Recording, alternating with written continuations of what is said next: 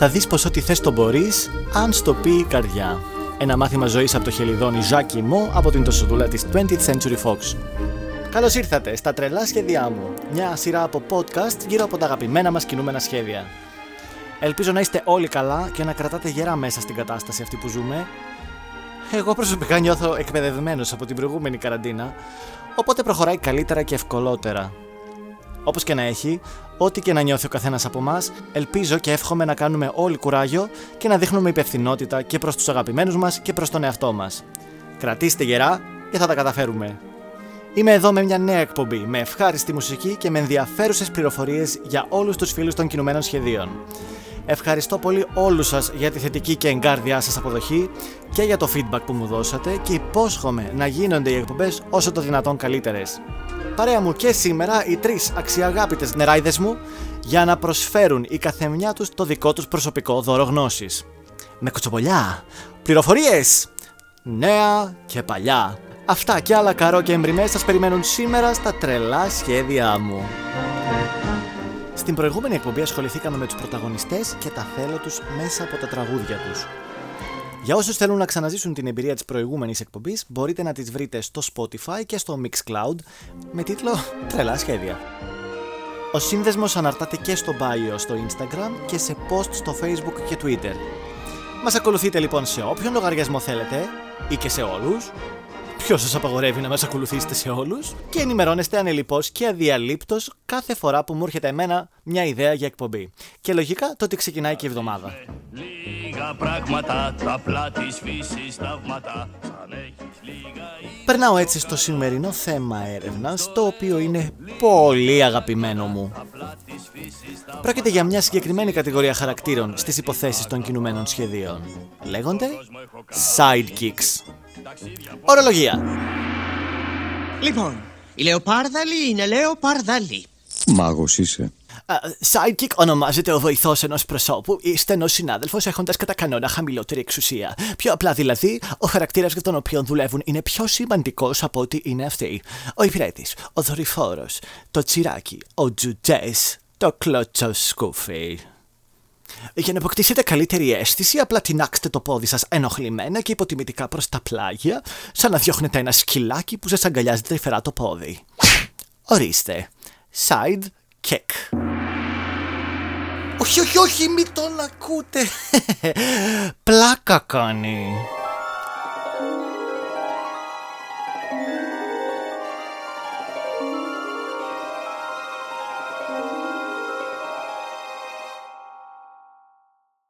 Η πραγματική ρίζα της λέξης βρίσκεται μεταξύ του 19ου και 20ου αιώνα και αναφέρεται στις μπροστινές τσέπες του παντελονιού, οι οποίες θεωρούνται οι πιο ασφαλείς σε περίπτωση κλοπής. Κατά αναλογία και η ασφαλής τσέπη για ένα άτομο είναι ο κοντινότερος του φίλος.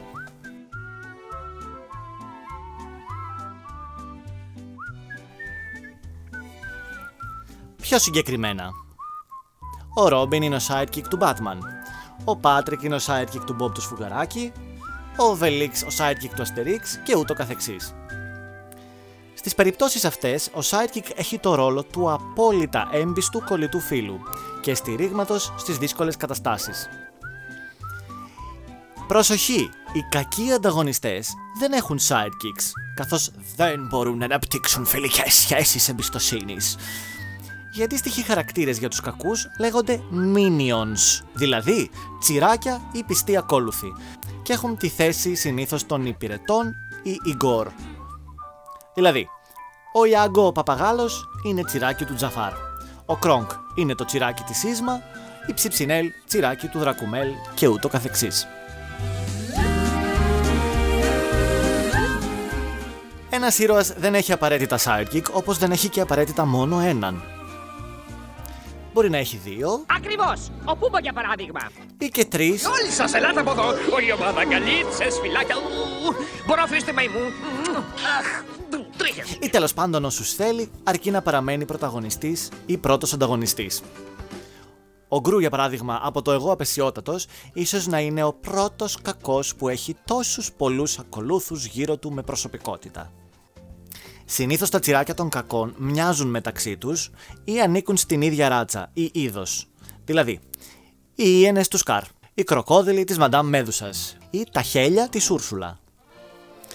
Αντίθετα, οι θύλοι των καλών πρωταγωνιστών είναι ποικιλόμορφοι και με διακριτές διαφορές στις προσωπικότητές τους. Ο πρώτος λόγος που μπορεί κάποιος να αιτιολογήσει την ύπαρξη αυτών των χαρακτήρων είναι ότι είναι αστείοι και χαριτωμένοι. Και πολύ σωστά, προσφέρουν κομική ανακούφιση. Ορολογία. Comic Relief. Στα ελληνικά, κομική ανακούφιση είναι ένα αφηγηματικό εργαλείο που μας απαλλάσσει μερικώς από τη συναισθηματική ένταση και το δυσάρεστο συνέστημα ενός δραματικού γεγονότος με ένα εμφόλυμο κομικό επεισόδιο.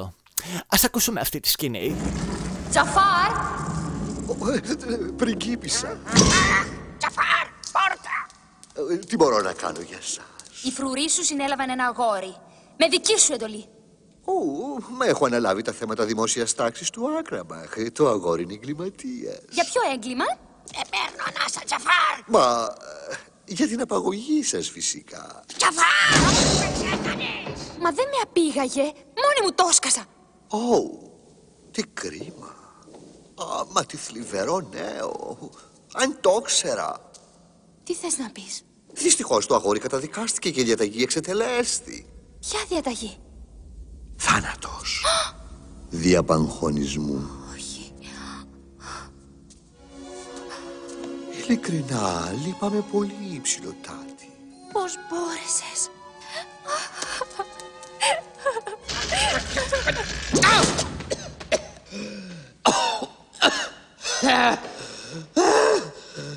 Λοιπόν, πώς πήγε; Α, δεν πήγε και άσχημα.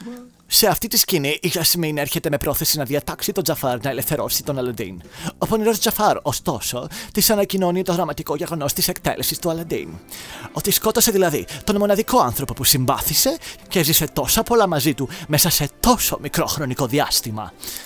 Η Γιασμίν δεν μπορεί να το πιστέψει και δυστυχισμένη φεύγει κλαίγοντας από τη σκηνή. Η ουσία και το μήνυμα αυτής της σκηνής ήταν αυτό. Ωστόσο, παράλληλα, έτρεχε και η ιστορία του καημένου παπαγάλου Ιάγκο, ο οποίος πάθαινε ασφυξία τρώγοντας για πάρα πολλή ώρα μια πόρτα στη μούρη. Αν δεν υπήρχε η κομική ανακούφιση του κινδύνου του Ιάγκο, θα παίρναμε τα λόγια του Τζαφάρ πολύ πιο σοβαρά από όσο πρέπει και η ένταση θα κορυφωνόταν επικίνδυνα.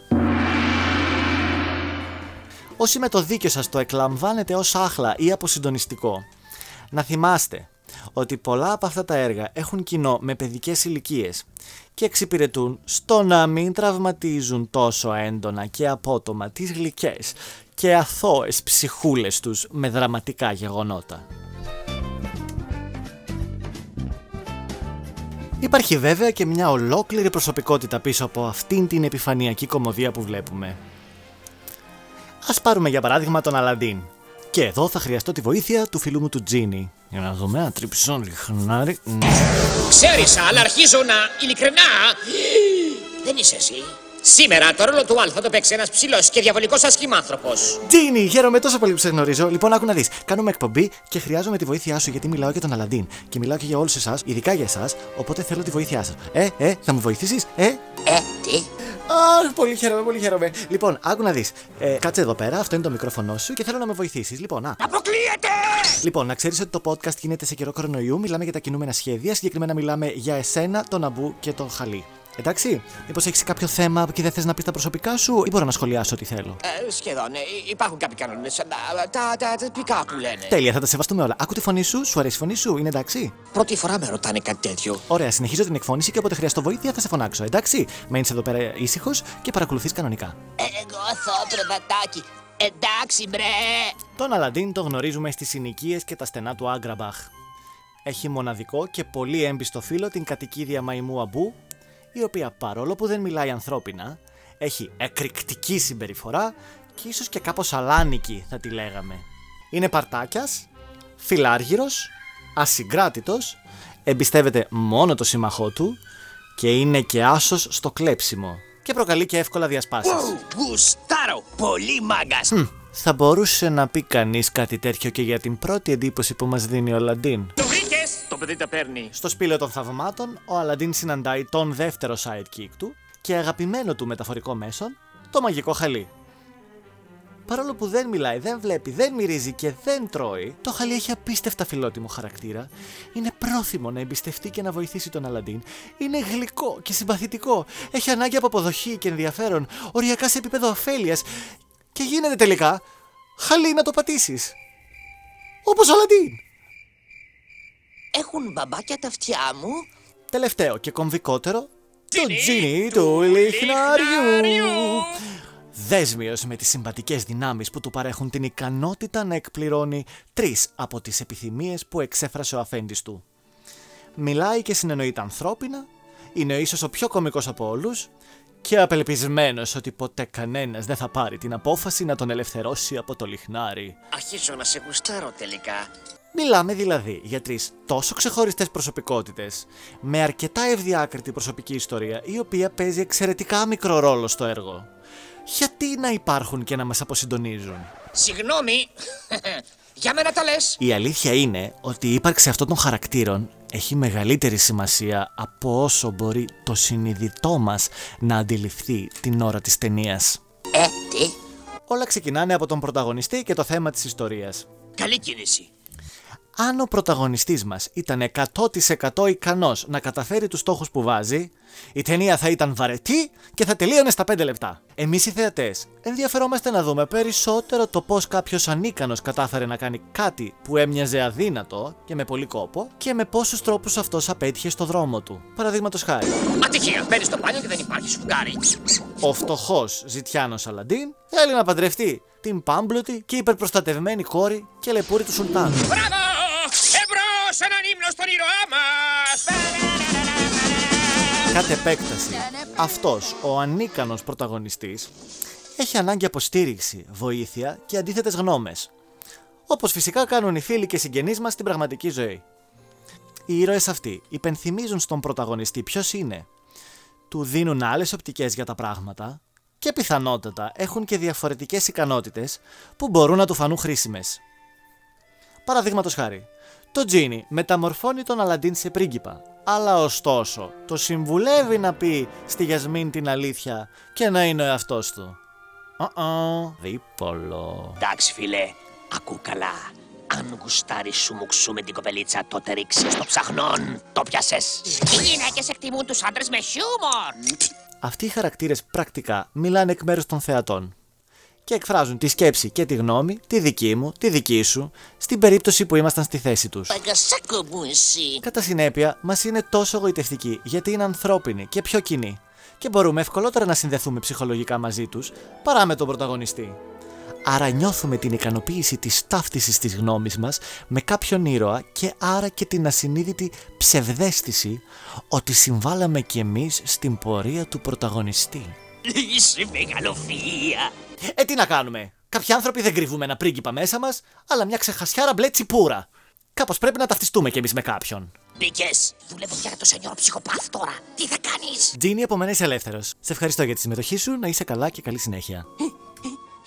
Είμαι ελεύθερος. Ελεύθερος.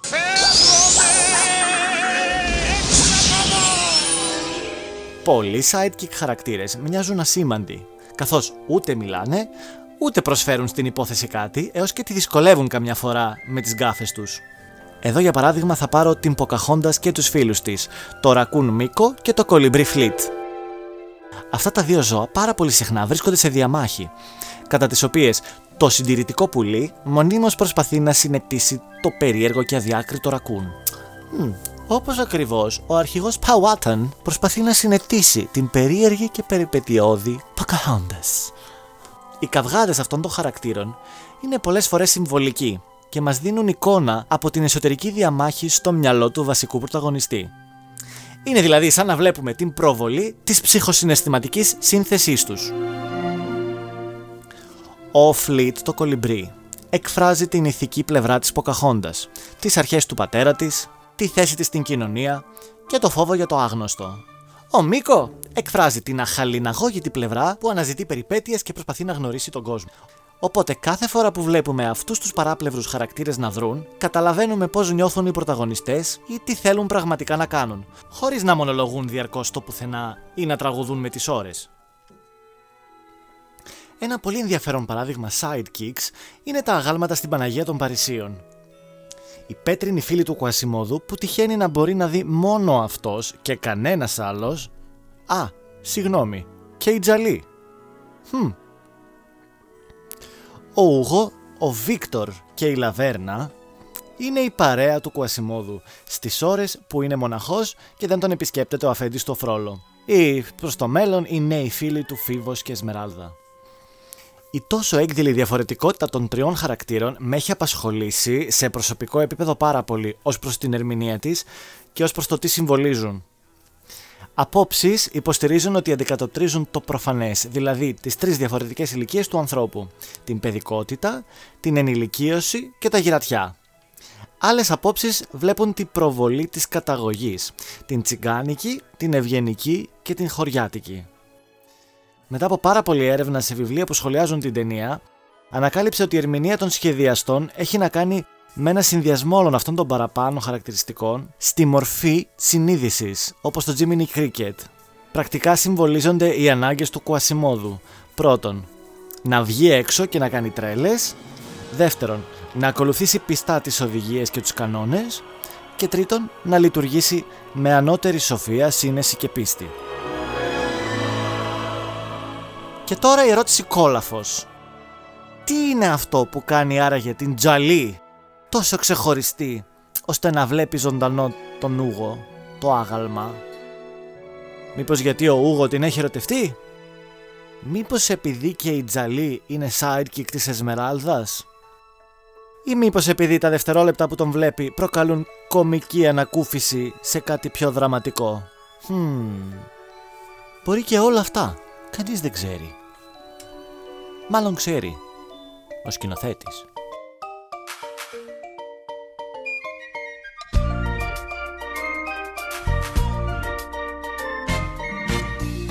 Η Disney μας έχει δώσει πάρα πολλούς αγαπημένους χαρακτήρες, μεταξύ αυτών και ο Σεμπάστιαν, ο Φούσκας και ο Γλάρος για τη μικρή γοργόνα. Και να αρχίσω να μιλάω για κάθε έναν από αυτούς τους χαρακτήρες, χοχο, θα ξημερώσουμε. Άλλοι πάρα πολύ αγαπημένοι χαρακτήρες sidekick είναι ο Μούσου, ο Γρίλος της Μουλάν, ο Πίγασος από τον Ηρακλή, ο Μεσχέ Φουφού, ο Τικιτάκας και η Μαντάμ Τσαγερό από την Πεντάμορφη και το Τέρας, ο Ζάζο από το Βασιλιά των Λιονταριών, ο Λαφοχιονάνθρωπος, η Tinkerbell και όλα τα χαμένα παιδιά, τα ποντίκια της ταχτοπούτας, ο Μπαλού, ο Ράτζα, ο τίγρης της Γιασμίν, ο Ντόναλτ και ο Γκούφι φυσικά, αν και αυτοί πάρα πολλές φορές είναι και οι ίδιοι πρωταγωνιστές, και αν συνεχίσω δεν θα τελειώνω. Πάντως αξίζει να τονιστεί ότι το concept των sidekicks, σαν ε, ρόλοι, ε, ξεκίνησε από τα κόμικ και από τους σούπερ ήρωες. Όπως δηλαδή είπαμε πριν ότι ο Batman έχει σαν sidekick τον Robin, έτσι οποιοδήποτε βασικός χαρακτήρας ήρωας μέσα σε μια πόλη, ο οποίος σώζει την πόλη από εγκλήματα, έχει πάντα έναν βοηθό δίπλα του, ο οποίος τον βγάζει από δύσκολες συνθήκες. Τέτοιος φυσικά είναι και ο Dr. Watson για τον Sherlock Holmes. Άλλη μια κατηγορία λατρεμένων παράπλευρων χαρακτήρων είναι και τα τσιράκια των κακών. Συνήθως η ύπαρξή τους θέλει στρατηγικά να προκαλέσει έντονη αντίθεση με τον σημαντικό χαρακτήρα. Άρα, είναι πιο χαζός, ώστε να φαίνεται ο πρωταγωνιστής πιο έξυπνος. Ας πούμε ο Κρονκ και Ίσμα. Ή είναι πιο άσχημος. Για να μοιάζει ο ήρωας όμορφος. Τρελάρας, Λεφού και Γκαστόν. Ή να είναι πιο τρυφερός και γλυκούλης για να φαίνεται ο άλλος πιο απαίσιος. Όπως ο Ρασπούτιν και ο Μπάρτοκ. Παρόμοιο παράδειγμα μπορεί να ακολουθηθεί και στους καλούς χαρακτήρες. Η αρρενωπότητα και μαχητικότητα του Ηρακλή εντείνεται πλάι στον πολυλογά και κοντόχοντρο προπονητή του, τον Φιλοκτήτη. Τι φίλοι, τι τσιράκια στα κινούμενα σχέδια, για μένα μικρή διαφορά έχουν. Ο ρόλος τους μου φαίνεται παρόμοιος. Αλλάζει απλώς η ηθική και η οπτική γωνία. Κατά τη γνώμη μου, πρόκειται για την άλλη όψη του ίδιου νομίσματος. Να πω λίγο τελευταία ότι η θερμή σας συμμετοχή στο quiz του Instagram ήταν τουλάχιστον κολακευτική και άκρος ενδιαφέρουσα. Το ερώτημα που τέθηκε ήταν το γιατί βλέπουμε κινούμενα σχέδια και μου έκανε εντύπωση οι περισσότεροι που απαντήσατε βάλατε μέσα μια παιδική νοσταλγία. Ευχαριστώ λοιπόν για τη συμμετοχή σας. Κάντε follow στο Instagram και περιμένω και τις ε, απαντήσεις σας σε κάθε φορά που θα υπάρχει κάποιο quiz. Μου αρέσει, μου αρέσει πάρα πολύ όταν συμμετέχετε, μου αρέσει πάρα πολύ όταν τις μοιράζεστε τις απόψεις σας. Αν σας άρεσε και η σημερινή εκπομπή, πατάτε follow σε όλους τους λογαριασμούς μας ή σε όποιους θέλετε τέλος πάντων και ενημερώνεστε για κάθε φορά που θα υπάρχει κάποια καινούργια εκπομπή. Οι εκπομπές θα ανεβαίνουν στο Anchor, στο Mixcloud και στο Spotify. Θα χαρώ πάρα πολύ να βλέπω το feedback σας, να βλέπω τα μηνύματά σας και ό,τι άλλο φυσικά έχετε να προσφέρετε ο καθένα σας, με, με τα χαράς να μπορώ να το δεχτώ. Ανανεώνω το ραντεβού μου για την επόμενη Δευτέρα, εγώ και οι νεράιδες μου. Μέχρι τότε να φροντίζουμε όλοι μαζί να κάνουμε τα τρελά μας σχέδια πραγματικότητα. Καλή εβδομάδα!